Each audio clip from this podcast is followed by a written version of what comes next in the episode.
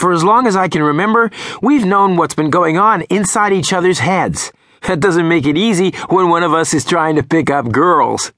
How many times had he spoken those same lines? As Jamie began his second performance of the evening, he was suddenly overwhelmed with tiredness. He hated Reno. It was his prison. It was the island where he had been shipwrecked, but it would never be his home. It felt empty. The streets were somehow too wide for the number of vehicles that went up and down them, stretching in a straight line for as far as the eye could see. The shops and offices were too far apart, separated by blank spaces that could have been building sites, except that no building ever seemed to be going on. And there was never anyone around. They came every Friday, the tourists and the stag parties, but were sucked into the casinos the moment they stepped out of their cars or planes, only to emerge bleary eyed and broke on Sunday night. There was nothing else to do in Reno. Even the Truckee River, which cut through the center, was as gray and as uninteresting as it was possible for a river to be.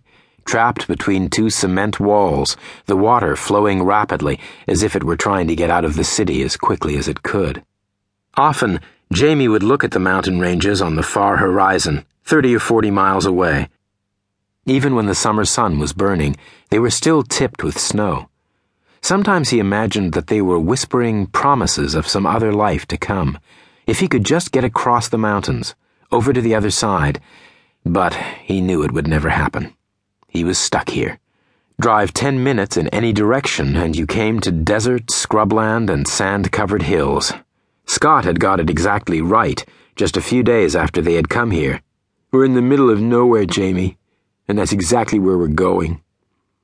There were fewer people at the Reno Playhouse than there had been at the earlier performance that night, no more than forty. So far, it hadn't been a good show. Bobby Bruce had forgotten his lines. Zorro had got stuck in a pair of handcuffs. Even Jagger had been late appearing in the cage. Jamie could feel the bad temper of the crowd.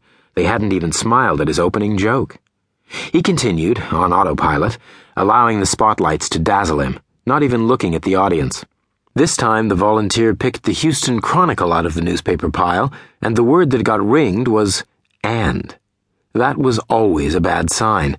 Small, ordinary words always made the trick seem less impressive. As Jamie returned to the stage, he remembered the word funeral that had come up earlier in the evening.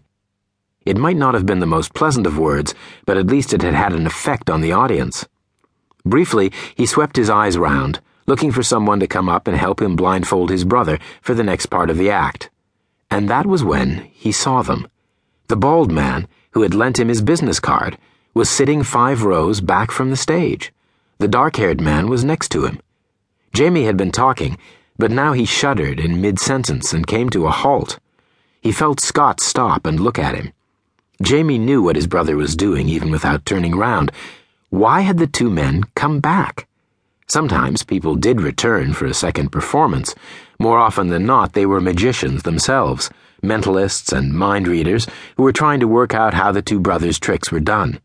But these men, in their identical dark brown suits, clearly weren't entertainers. Nor had they come here to be entertained. The way they were watching him, they could have been two scientists in front of a specimen tray. Jamie remembered his unease the first time he saw them. He felt it again, only doubly so, now that they were here again. I, um, I need someone to, uh, help me on the stage. The words were forcing themselves from his lips, almost despite himself. Will you help me, please, sir?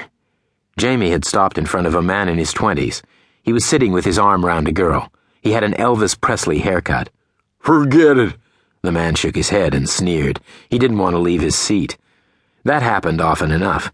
There were plenty of people who preferred not to volunteer because they were embarrassed or because the whole thing was beneath them. Normally, Jamie would handle the situation easily and move on, but tonight he didn't feel in control. He was afraid that one of the two men, the men in brown suits, was going to volunteer, and whatever happened, he didn't want them to come close. What now? He struggled to find the right words. I'll help you. A woman had stood up, a few seats away. She was black, slim, and attractive.